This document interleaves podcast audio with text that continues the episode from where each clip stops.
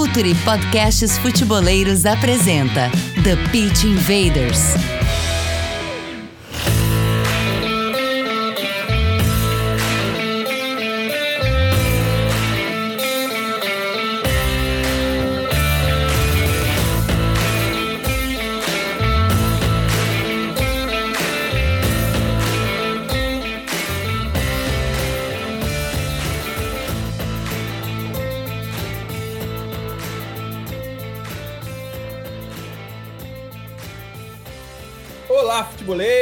Olá, futeboleiras! Futuri Podcasts apresenta The Pit Invaders, o nosso já tradicional e clássico TPI.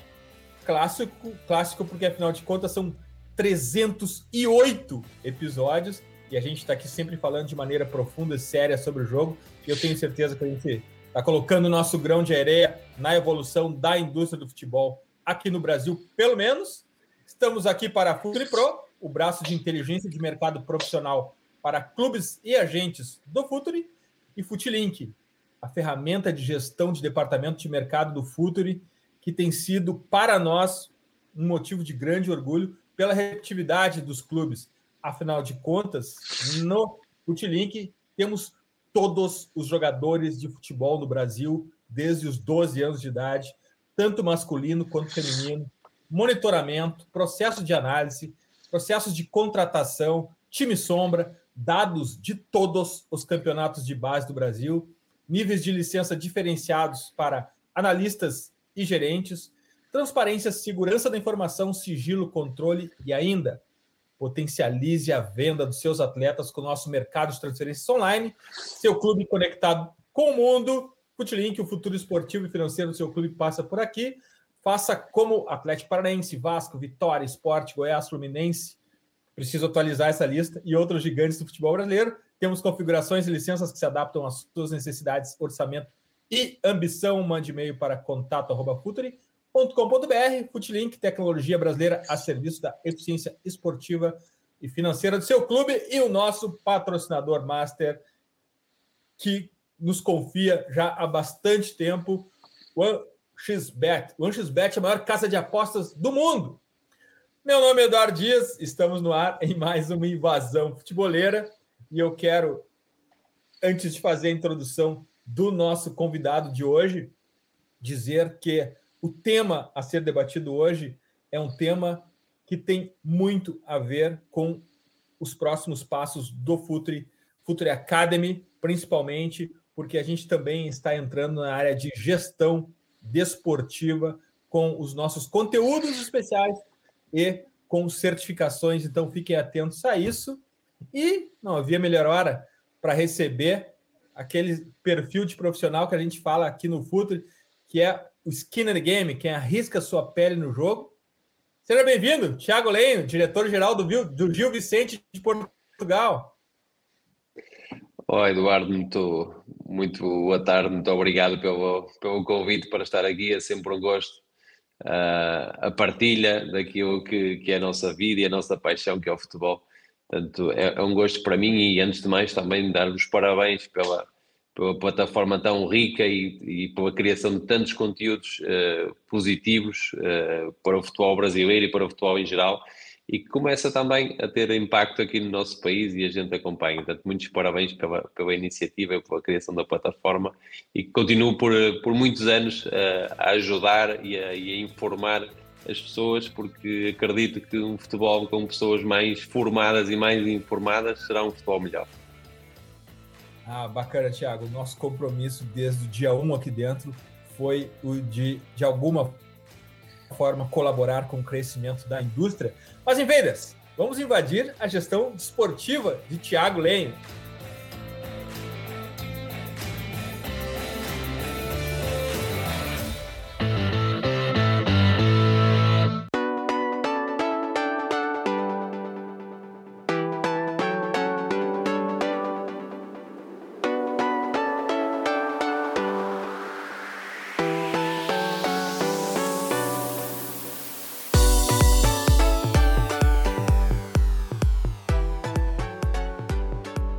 Tiago, o ponto principal, não o principal, mas talvez o fundamental de início de conversa aqui para nós é contexto.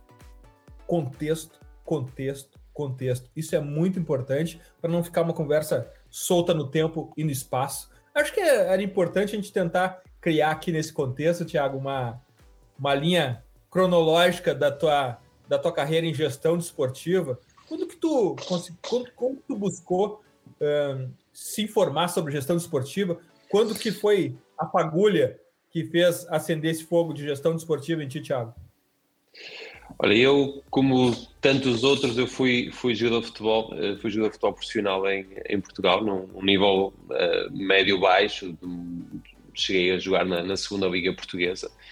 Um, e no momento em que, em que percebo que, que a minha carreira como futebolista não, não ia chegar a um, a um patamar já muito alto, eh, e eu tenho uma, uma licenciatura numa área que nada tem a ver com, com, com desporto, em engenharia, que, em, no momento em que comecei a pensar, uh, talvez, dividir o futebol com a engenharia, um, tive um azar na, na, minha carreira desportiva enquanto futebolista, com, com uma lesão grave no joelho que me obrigou a deixar de jogar. Um, e nesse momento tive que me virar para, para, para outra situação. Um, foi aí que comecei a procurar outras soluções dentro do futebol, porque realmente também uh, percebi que, que era no futebol que eu queria estar, era no futebol que eu, queria, que eu tinha que estar. Um, passei algum um período de tempo uh, de alguma indefinição, mas a verdade é que depois surgiu-me um convite na altura para trabalhar na, no departamento de formação do, do Boa Vista, uh, aqui em Portugal, um, como adjunto do, do, coordenador da formação, em que, que, resolvi aceitar. E quando entrei uh, nesse mundo, apesar de muita dificuldade do clube e, e ser um clube, ser um contexto de formação, ou seja, da, da da, como vocês falam, um, suscitou-me ali um interesse grande por aquela área. E foi nesse momento que comecei a, a, dedicar-me mais à, à, à, formação nesta área. E fiz alguns cursos que, que a Federação Portuguesa de Futebol hoje oferece uh, como, como um diretor das entidades formadoras, que é, que é uma, digamos, uma certificação do, do projeto das, dos clubes na, na sua formação, uh, um curso de diretor desportivo na Federação, uma pós-graduação um, em gestão e organização de futebol profissional. Portanto, e, e hoje continuo a fazê-lo. Hoje, uh, mais recentemente, concluí uma, um curso de, de, Big Data, porque é mais uma nuance que hoje entrou muito no, no futebol e é importante para nós termos esse conhecimento. Portanto, foi nesse momento, nessa entrada. Uh, no regresso ao mundo do futebol numa função de um, de um adjunto de coordenador, digamos assim, na formação, que eu comecei a me interessar mais pela área uh, e dediquei-me bastante tempo da, da, do meu dia e da, da, minha vida à formação para depois poder abrir outras, outras portas, conhecer outras pessoas uh, e felizmente seguir um caminho ótimo. Eu amo aquilo que faço, portanto, uh, não, não trabalho um dia da minha vida Uh, não custa, não custa vir trabalhar, portanto é, é, é ótimo poder estar na área e trabalhar na área que nós, que nós gostamos. Tiago, a, imensa maioria do nosso público aqui é, é vinculada ao Brasil, uh, e aqui no Brasil toda essa parte de gestão, embora já tenha há um bom tempo, pelo menos faz uma década que existem os executivos de futebol aqui no Brasil, as pessoas ainda não sabem exatamente o que se faz. Qual é a rotina, qual é o trabalho efetivo da gestão desportiva? Uh, qual é o job description de, de uma uhum. gestão desportiva? E eu, eu, eu, não precisa nem falar sobre o teu atual clube. Em geral mesmo, vamos tentar ilustrar é. para quem nos ouve no Porto, em Portugal, aqui no Brasil, é o job description da, de uma gestão desportiva. E Sim, Eduardo. Eu, antes de mais, acho que é importante as pessoas perceberem que o executivo no futebol também depende muito da estrutura onde está inserido. Né? Porque muitas vezes temos algumas estruturas em que o presidente quer ser o, o, apenas o único decisor uh, no dia a dia do clube, nas contratações, na, nos jogadores que são para vender, uh, e, e, deixa o executivo, apesar de ele existir, aqui num, num segundo plano. Depois há outras estruturas eh, que eu considero mais que o fazimento deve ser por aí, onde o executivo deve ter um papel muito mais ativo, uma voz muito mais ouvida e, e mais, com muito mais responsabilidade e mais autonomia. eu revejo-me neste, neste segundo tipo de estrutura que, que falei e, o, digamos, em termos de funções, uh, passa muito por toda a organização daquilo que é o contexto do futebol profissional, do dia a dia do futebol profissional. E, e vamos falar, se calhar, de futebol profissional apenas e só da equipa principal, ok? Uh, porque depois, se metemos aqui outras nuances de equipas secundárias, depois leva uma estrutura maior, mas que também é, acaba por ser responsabilidade do, do executivo. Depende das estruturas, como eu disse. Uh, mas falando apenas de, e só de uma equipa profissional, da equipa principal, Uh, o, o, o, diretor executivo é o responsável por toda essa organização.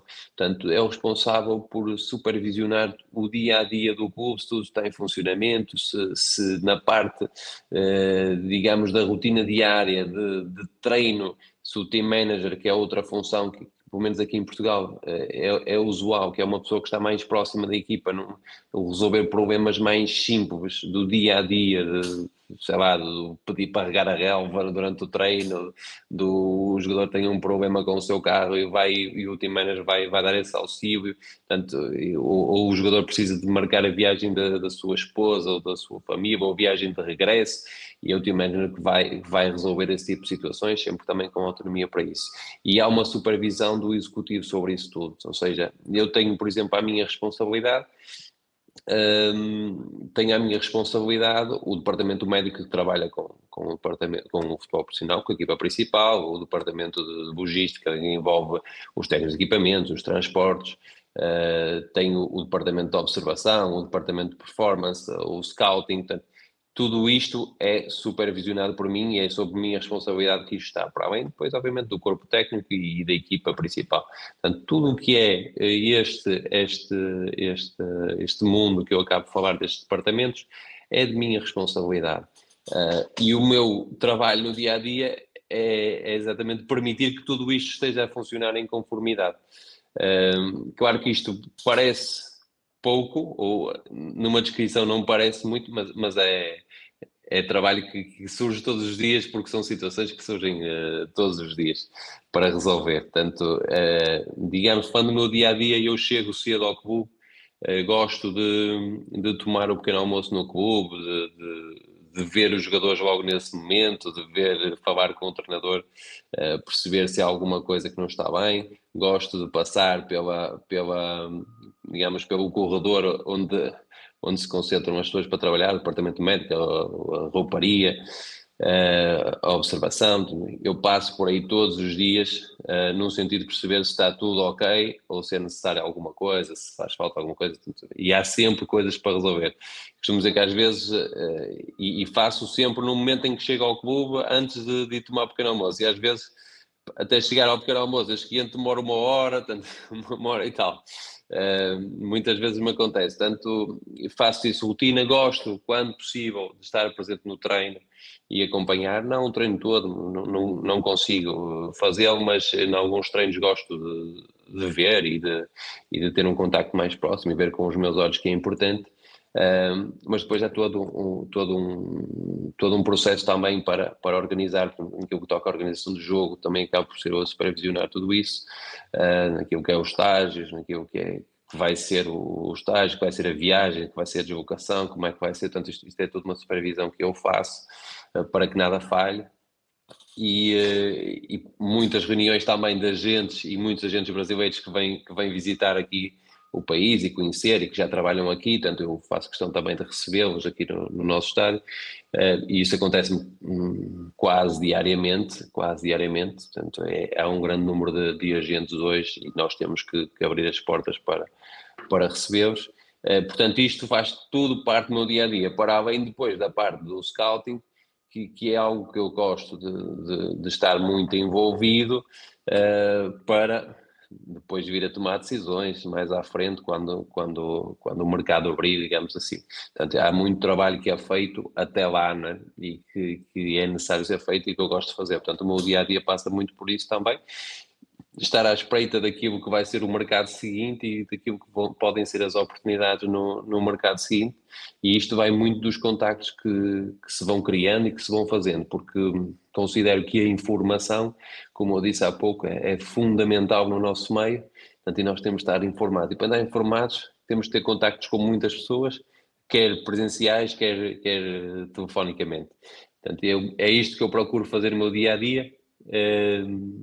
Que volto a dizer, pode parecer pouco, mas é, mas é trabalho que, que me chega em sobra e que levo para casa muitas vezes. Que, na nossa vida no futebol, infelizmente, o trabalho não acaba quando a gente sai do clube. Uh, segue muitas vezes até noite fora, até por, por diferenças de fuso horário, como, como existe no Brasil. Uh, muitas vezes aqui estendemos um pouco mais o nosso horário de trabalho mas referindo tal como referi há pouco, amo o que faço e não, não, não faço com, com sacrifício.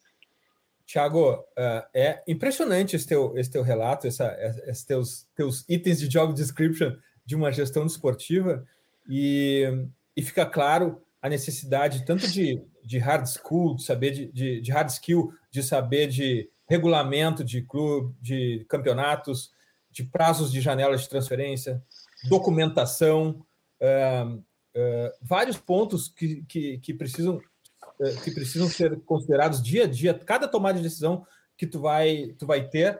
Porém, tem outra parte que é de soft skills também, né? Porque trabalhas num ambiente muito sensível.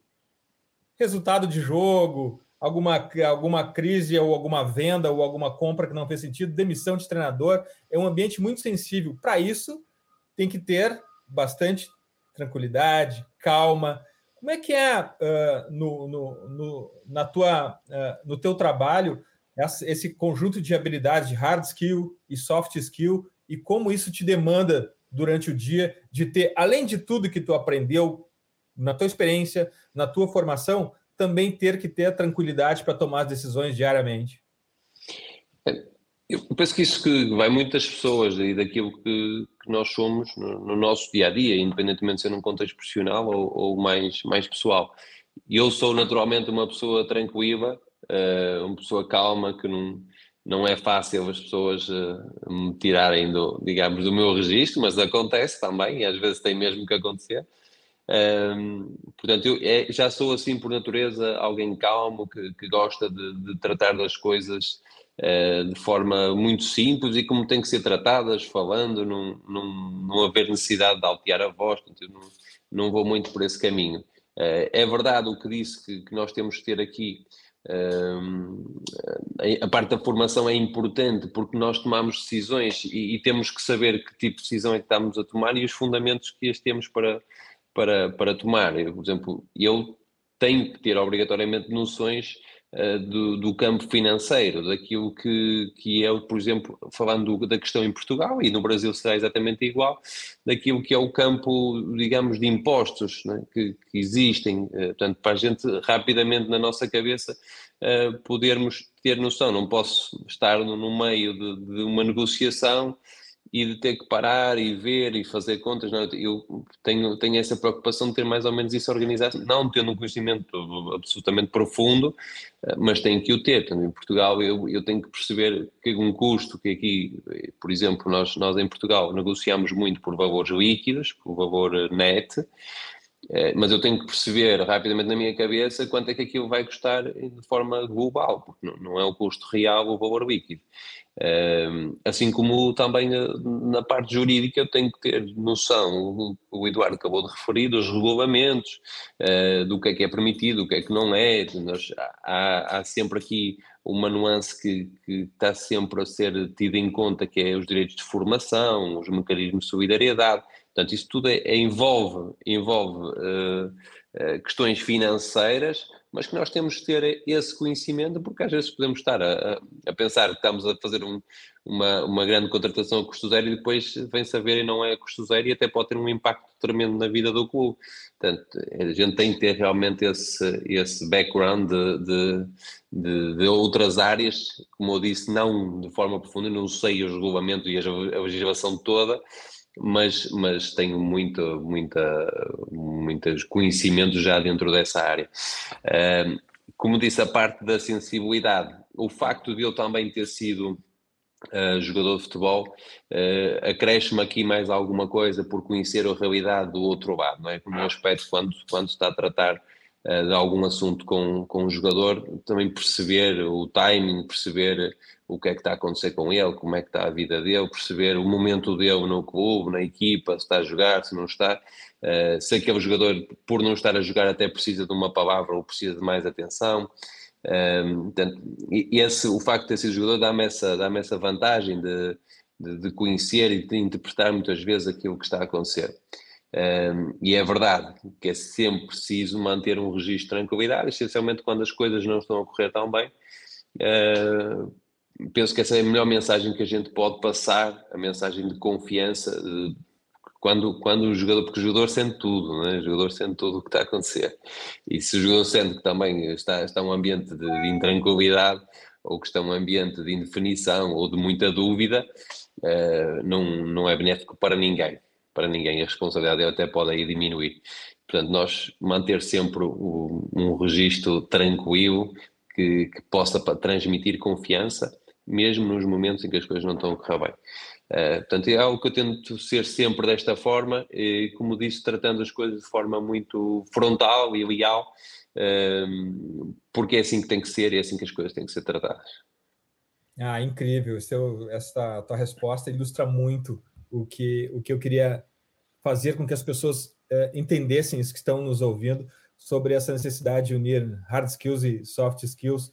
E outro ponto importante, e aqui, Thiago, a gente não despreza um pouco as questões factuais de último momento, a gente prefere mais as ideias amplas, porque isso traduz mais uh, o, o que a gente quer transmitir. E um ponto muito sensível no departamento de futebol, e decisivo até, é a contratação de um treinador.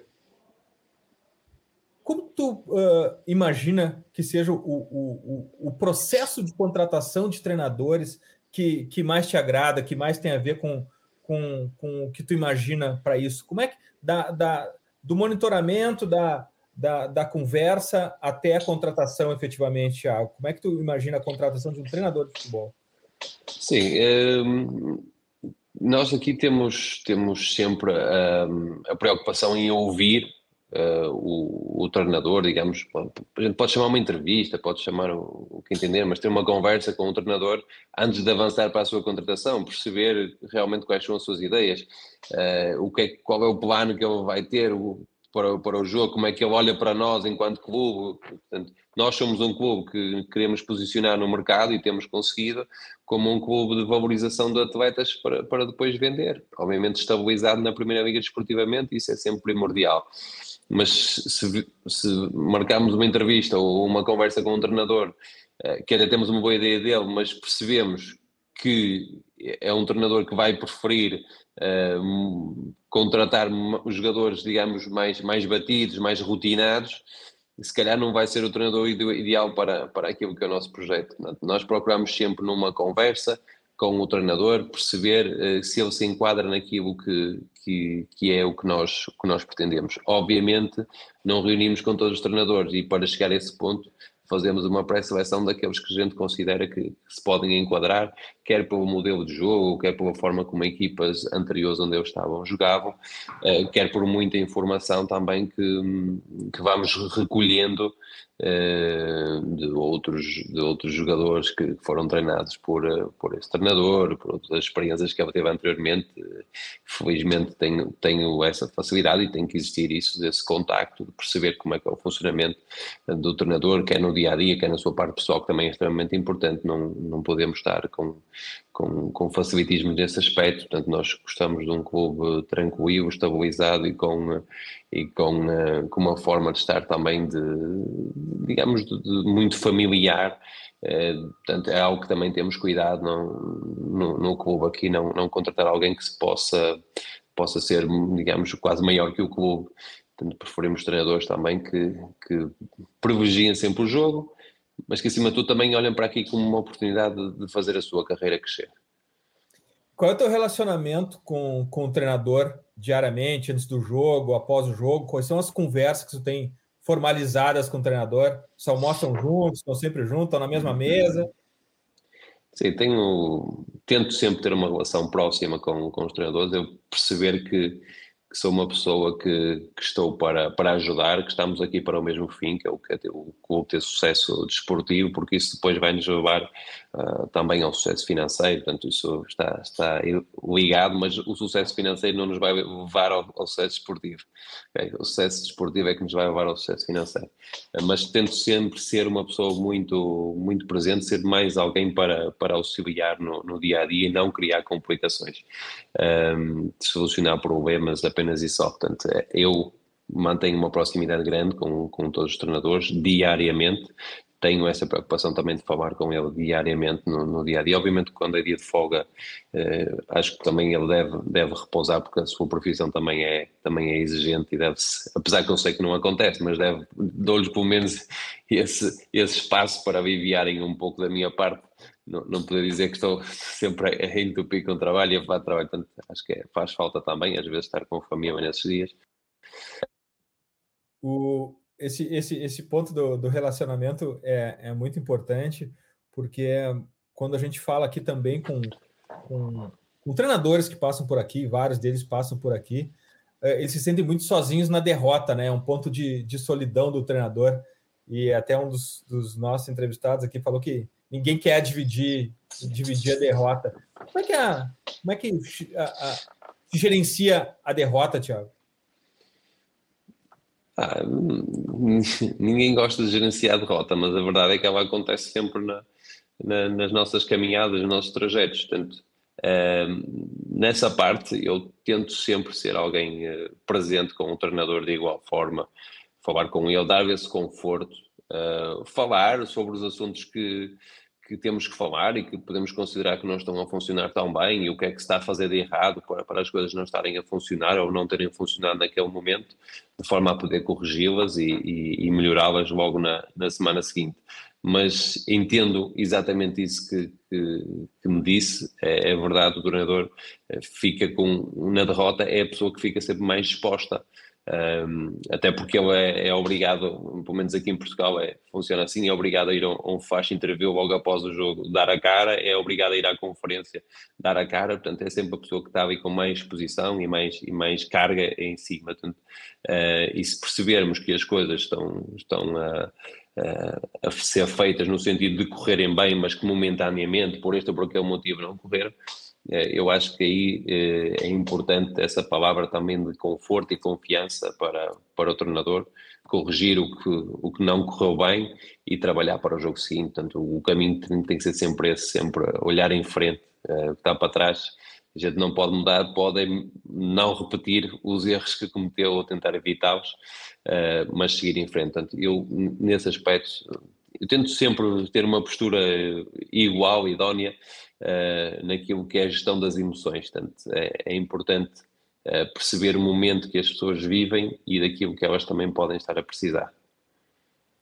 Tiago, uh, tanto o trabalho do treinador como o dos jogadores, do time em campo, ele talvez seja mais fácil de ser medido, mas um time não se faz e os resultados não vêm só com o trabalho dos jogadores tem nutrição, fisioterapia, departamento médico. É, um, é, é, bastante complexo a montagem de um departamento de futebol.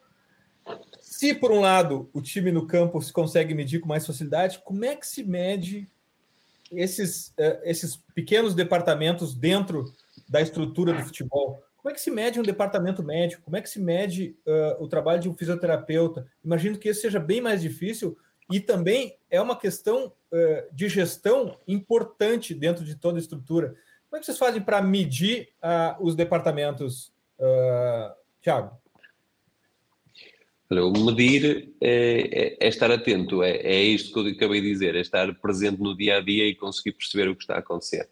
Uh, obviamente, uh, muitas vezes acontece que a opinião uh, do treinador aqui e ali ou de um adjunto que vai acompanhando uh, é importante. Obviamente que dos, dos, jogadores, aqueles mais responsáveis ou, ou mais experientes, um, ehm, também acaba por ser importante. Né? E nós, eh, estando atentos, estando próximos, estando, digamos, como a gente fala, do olho vivo, está sempre mais próximo de analisar o trabalho que está a ser feito.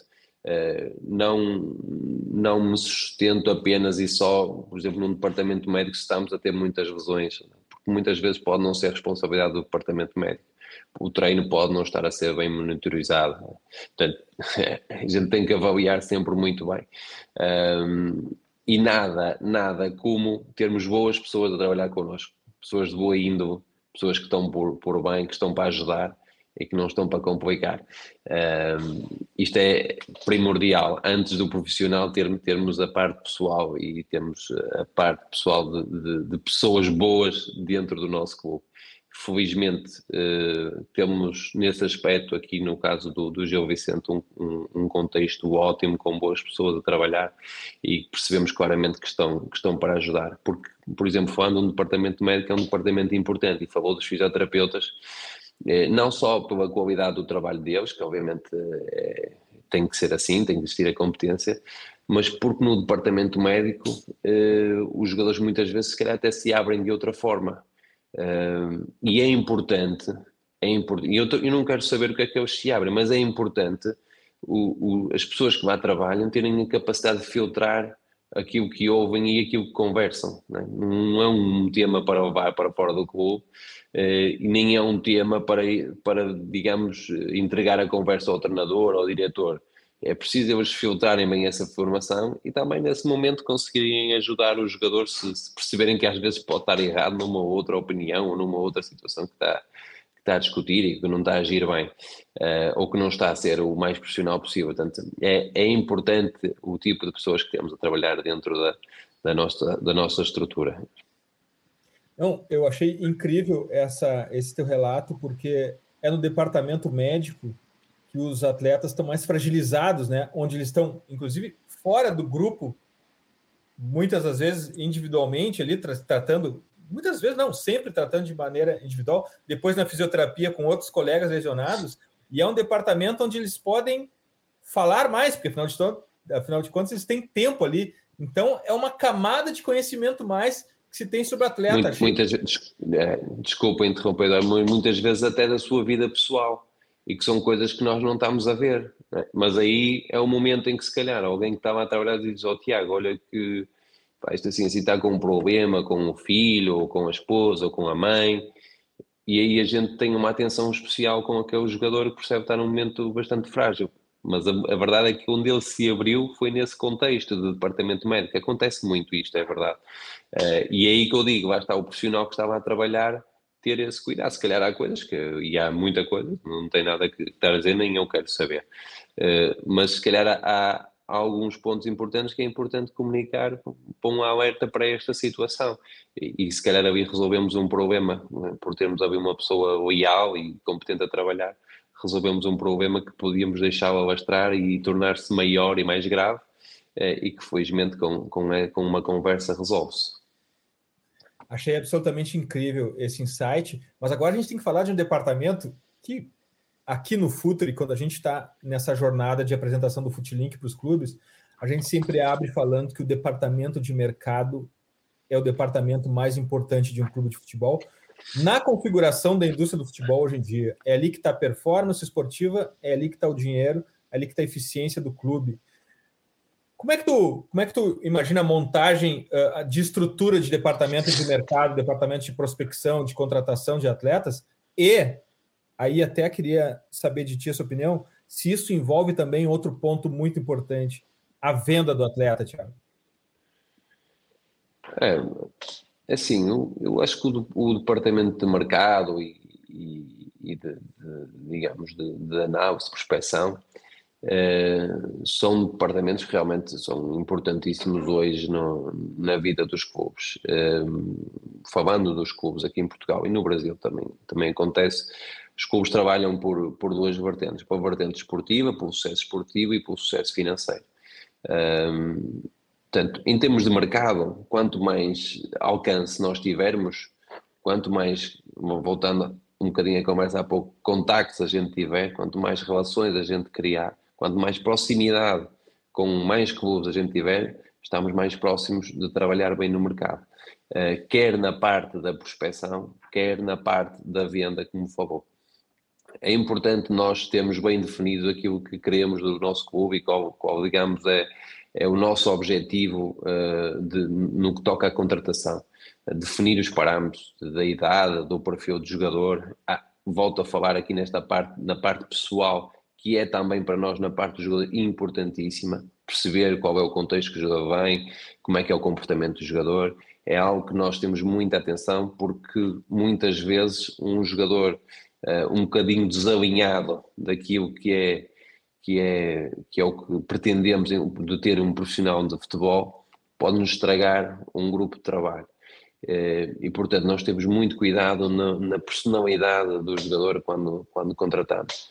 Uh, em termos de, de, de venda, há todo um trabalho, há todo um trabalho feito uh, de valorização do atleta, desde que envolve aqui muito a parte da comunicação, uh, aquilo que é a nossa comunicação para fora. é importante nós valorizarmos sempre os jogadores, procurar os momentos certos para o fazer, procurar dar a conhecer o jogador. Em Portugal temos uma vantagem grande, temos muitos scouts internacionais uh, a ver os nossos jogos. Uh, aqui na, no nosso estádio, todos os jogos temos entre 20 e 25 scouts internacionais. Uh, da Alemanha, França, Inglaterra, Espanha, Itália, portanto, das grandes ligas europeias que vêm cá. o nosso futebol está, está organizado de forma que seja fácil para quem vem fazer scout em Portugal conseguir num fim de semana ou entre, entre sexta, sexta e segunda-feira conseguir ver sete, oito jogos com alguma facilidade entre primeira e segunda liga, o que é ótimo e o que atrai, o que atrai porque é diferente de, de um scout se deslocar a uma determinada cidade num fim de semana apenas ir só para ver um jogo. Aqui em Portugal, pela dimensão do país, também que nos ajuda, que é pequeno, obviamente, mas também da forma como está estruturado, os horários dos jogos, que são desencontrados, dificilmente há dois jogos no mesmo horário, uh, e a proximidade existente essencialmente no norte de Portugal. Temos nove equipas de, na Primeira Liga num raio de, de 50 km, uh, permite que, alguém que venha cá de fazer scout internacional consiga num fim de semana ver sete, oito jogos com, com bastante facilidade. Portanto, isso também há, há que dar também o um mérito à organização da nossa liga, que nesse aspecto está, está perfeito. Uh, e aí também aproveitar esses momentos para criarmos a relação com esses clubes que vêm cá, recebê-los, recebê-los bem, tratá-los bem, criar o contacto, eu faço questão de, de o fazer. Um, é algo que no passado não, não fazia, nos meus tempos, mas que hoje faço, porque considero uma oportunidade ótima de criar relação com mais uns possíveis clientes, na verdade são, são possíveis clientes que vêm cá. Uh, e quando há uma relação de confiança maior, penso que a probabilidade eh, também das coisas acontecer também aumenta, né? Nós estamos a tratar de uma situação com alguém que não que não conhecemos, que nunca vimos, que não houve um contacto visual, não temos uma ideia, é sempre mais fria eh, do que aquela que já existiu um contacto e tomamos um café e conversamos e criamos uma relação e depois se calhar até trocamos algumas ideias ao longo dos anos. Portanto, isto muitas vezes acontece e passado se calhar três ou quatro anos vamos fazer um negócio com, com, aquela, com aquela pessoa, com aquela instituição. Portanto, isto é tudo um trabalho que é feito diariamente de, de cada vez mais o clube uh, ter uma abrangência muito grande a nível, a nível de, de comunicação. Um, e pronto, trabalhar sempre, como eu disse, na, na, valorização do jogador, também na parte da comunicação daquilo que é o conteúdo de mídia, de conseguirmos uh, trabalhar, escolher os momentos certos, porque é importante, se quer, dando um exemplo, se queremos, queremos valorizar um determinado jogador, se calhar num momento em que a equipa perde três jogos, não é o momento do jogador dar uma entrevista, não é o momento do jogador aparecer. É sempre melhor aparecer num, num contexto positivo. Portanto, são coisas que nós temos que estar atentos e pensar um bocadinho nelas para, para valorizar. Portanto, uh, acho que tudo isto são, são fatores fundamentais em que, que estou, obviamente, muito envolvido, uh, assim como na prospecção também definirmos bem os parâmetros, o perfil do jogador que queremos e os mercados onde sabemos que, à partida, será para nós mais execuível termos sucesso na, na contratação. Obviamente há mercados que não faz sentido sequer analisar por, por a nossa incapacidade financeira para atingi-los. Uh, portanto, tudo isto tem que ser muito bem definido à partida para a partir daí fazermos um bom trabalho de, rastreamento e de, e de seguimento dos atletas e depois também perceber se a viabilidade de, de, mais à frente se poder avançar ou não, porque às vezes podemos estar só a perder tempo. Portanto, quanto mais tempo pouparmos nesta, nesta questão, e eu gosto sempre de dar alguns exemplos específicos para as pessoas perceberem melhor, um, se tivermos, analisamos ou definimos, encontrarmos um jogador que gostamos eh, e vamos ver mais e mais e mais e jogos e perdemos se calhar uma semana nisto e ao fim de uma semana uh, percebemos que é completamente inviável o jogador vir para, para o nosso clube. Porque, já foi vendido, porque, ou seja, quanto mais a gente uh, recolher informação logo na base do ponto de partida, uh, podemos estar a poupar muito, muito tempo aí. Portanto, andou-se a gastar uma semana a analisar um jogador que não é viável. Portanto, é, isso é, é importante. Isso é trabalho nosso e muitas vezes advém disto que eu disse, dos contactos. Porque às vezes se queremos um jogador, por exemplo, em Espanha, uh, e andamos a analisar, mas se calhar tem um contacto em Espanha que ao fazê-lo já me vai dizer, pá, não percas tempo porque esse jogador já assinou no outro clube, ou esse jogador já renovou, ainda não saiu nas notícias, mas já renovou, portanto é, é importante, é, importantíssimo o, a rede de contactos. A chegada do diretor ao clube, o que, que se faz naqueles primeiros 90 dias, Thiago? Porque, afinal de contas, no governo, quando chega um prefeito, um governador, o presidente, tem aqueles 100 dias de governo. Quando a gente está numa outra indústria que não futebol, todo mundo espera pelo novo chefe, pelo novo gestor, os seus primeiros 90 dias. E no futebol, Thiago, que, que o profissional de gestão desportiva, quando entra, quando entra no clube, precisa fazer nos seus primeiros 90 dias? É, é uma boa questão, mas essencialmente perceber rapidamente qual é o contexto onde está inserido.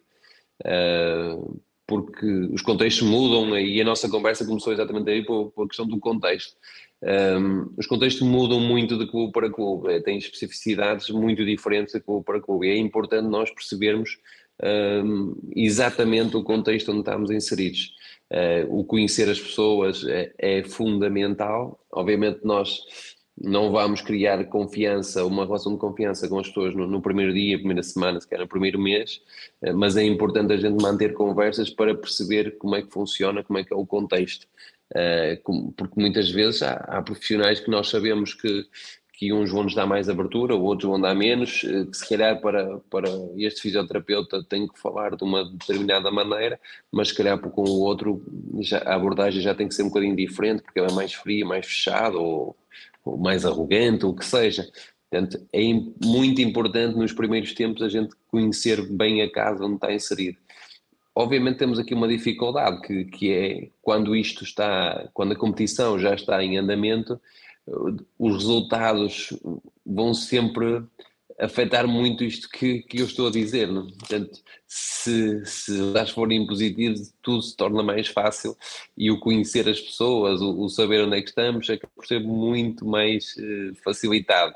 Quando o contexto é negativo, torna-se difícil uh, conhecer assim tão rapidamente as pessoas, porque as pessoas fecham mais ou fecham-se mais é, portanto, o que eu acho que é necessário fazer é, é, antes de começar a implementar e chegar a implementar tudo e mais alguma coisa, nós percebemos o contexto onde estamos inseridos. Obviamente também não podemos estar a perder demasiado tempo nisto, uh, mas termos, uh, sermos perspicazes o suficiente para perceber uh, o meio onde estamos e o caminho é que a gente pode trilhar dentro do, do, do, daquele determinado clube, daquele determinado contexto.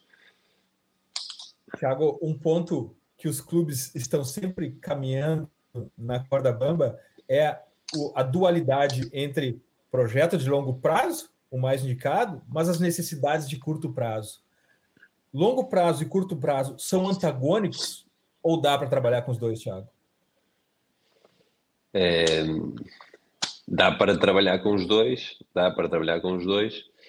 Eh, mas com as pessoas eh, certas e bem cientes do seu projeto. Portanto, quando se iniciam projetos, eh, e ouve-se muito hoje no futebol falar em projetos, é preciso perceber se as pessoas, os mentores do projeto, vão ter a visão suficiente de perceber que às vezes as coisas não vão acontecer no imediato, mas que com, com o decorrer do, do, do tempo a gente vai chegar onde quer. Um, penso que, que, me faça entender nesse aspecto, uh, porque muitas vezes o resultado não aparece e quando o resultado não aparece uh, é difícil, é difícil, conter uh, muitas vezes a frustração dos adeptos, da massa associativa, da pressão externa que, que, que, acontece, que vem muitas vezes também da, da imprensa. Portanto, e se tivermos alguém realmente com muito capacitado e, e a acreditar muito naquilo que está a ser feito a longo prazo, uh, as coisas uh, acontecem. agora, sabendo que isso é muito difícil de acontecer, são poucos as pessoas que hoje intervêm no futebol e, e, que detêm clubes de futebol e sociedades esportivas, como vocês agora têm as SAFs, que têm esta capacidade uh, de perceber e suportar um projeto e suportar toda a pressão nos momentos negativos e muitas vezes o projeto acaba rapidamente e, e já se muda as ideias. Uh, agora, eu acho que é possível conciliar, acho que é possível conciliar, é preciso sempre Uh, muita confiança naquilo que está a fazer e muita, muita tranquilidade uh, e muita, muita, digamos, estarmos perfeitamente conscientes do caminho onde queremos chegar e acho que isso faz-nos estar mais perto das coisas acontecerem até mais rápido. E, falando do caso do Gil Vicente, acho que isso aconteceu. Uh, aconteceu. É a tranquilidade que se vive no clube, a estabilidade que se vive no clube. Nós, uh, apesar de sabermos que queríamos uh, caminhar para, para um clube que sustentasse na Primeira Liga, que, que, pudesse vender jogadores, sabíamos que era muito difícil isso acontecer, porque o clube veio de um contexto muito complicado recentemente. Uh, a verdade é que aconteceu e o clube até foi à Europa, passado três anos, conseguiu, de chegar à Primeira Liga, conseguiu ir, a, ir às competições europeias. E isso vem muito essa estabilidade, essa tranquilidade, o acreditar para onde queremos seguir. Acabámos por ter sucesso a curto prazo, uh, não fugindo do projeto a longo prazo. Portanto, uh, mas reconheço que isto, obviamente, não acontece, porque o futebol não acontece em todo lado, o futebol não, não é uma ciência exata e, e, há muita coisa aqui que interfere sempre na, na, parte esportiva. Não tenho dúvida que a estabilidade de um clube, a estabilidade diretiva de um clube, uh, é fundamental para um bom funcionamento de, uh, para um bom funcionamento do clube e, um, e o sucesso desportivo do clube. Portanto, acaba quase por ser algo transversal uh, que se arrasta por, por as hierarquias diferentes dentro do clube. Tiago, um ponto aqui no Futuri que é de curtíssimo prazo, que a gente não pode adiar, são as nossas dicas futeboleiras. The Pitch Invaders apresenta Dicas Futeboleiras.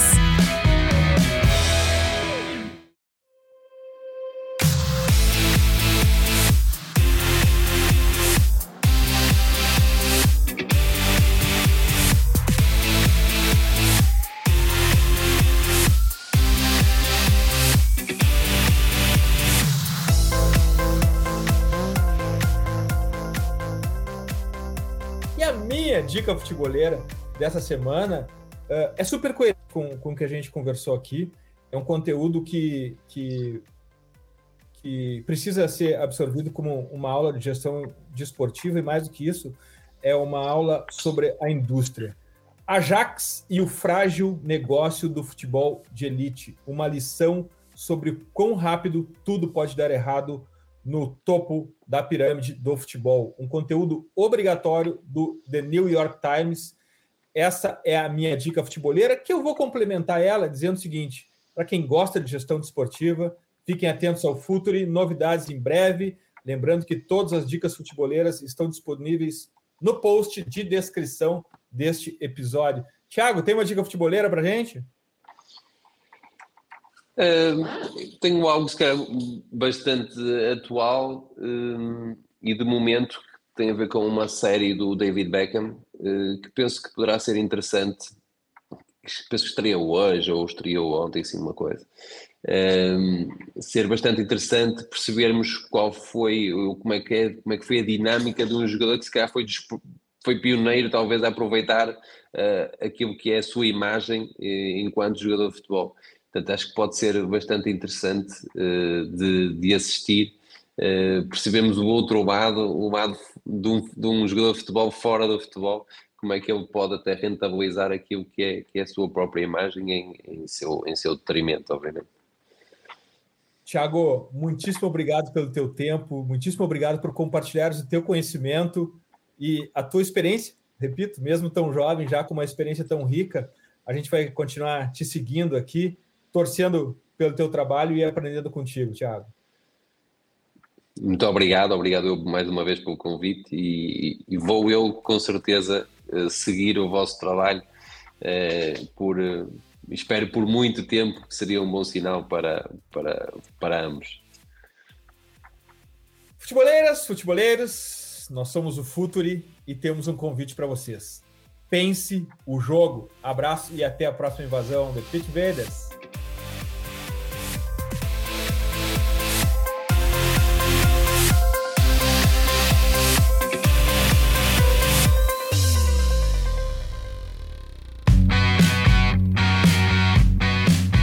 Futuri apresentou The Pitch Invaders.